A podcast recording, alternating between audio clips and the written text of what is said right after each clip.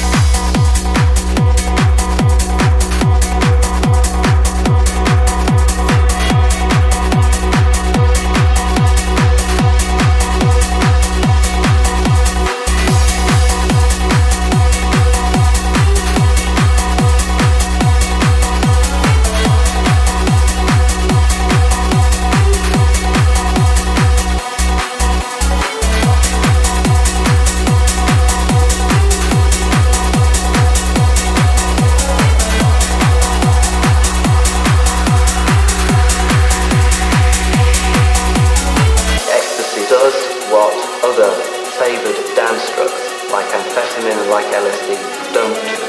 It provides for the people who take it a tremendous feeling of togetherness.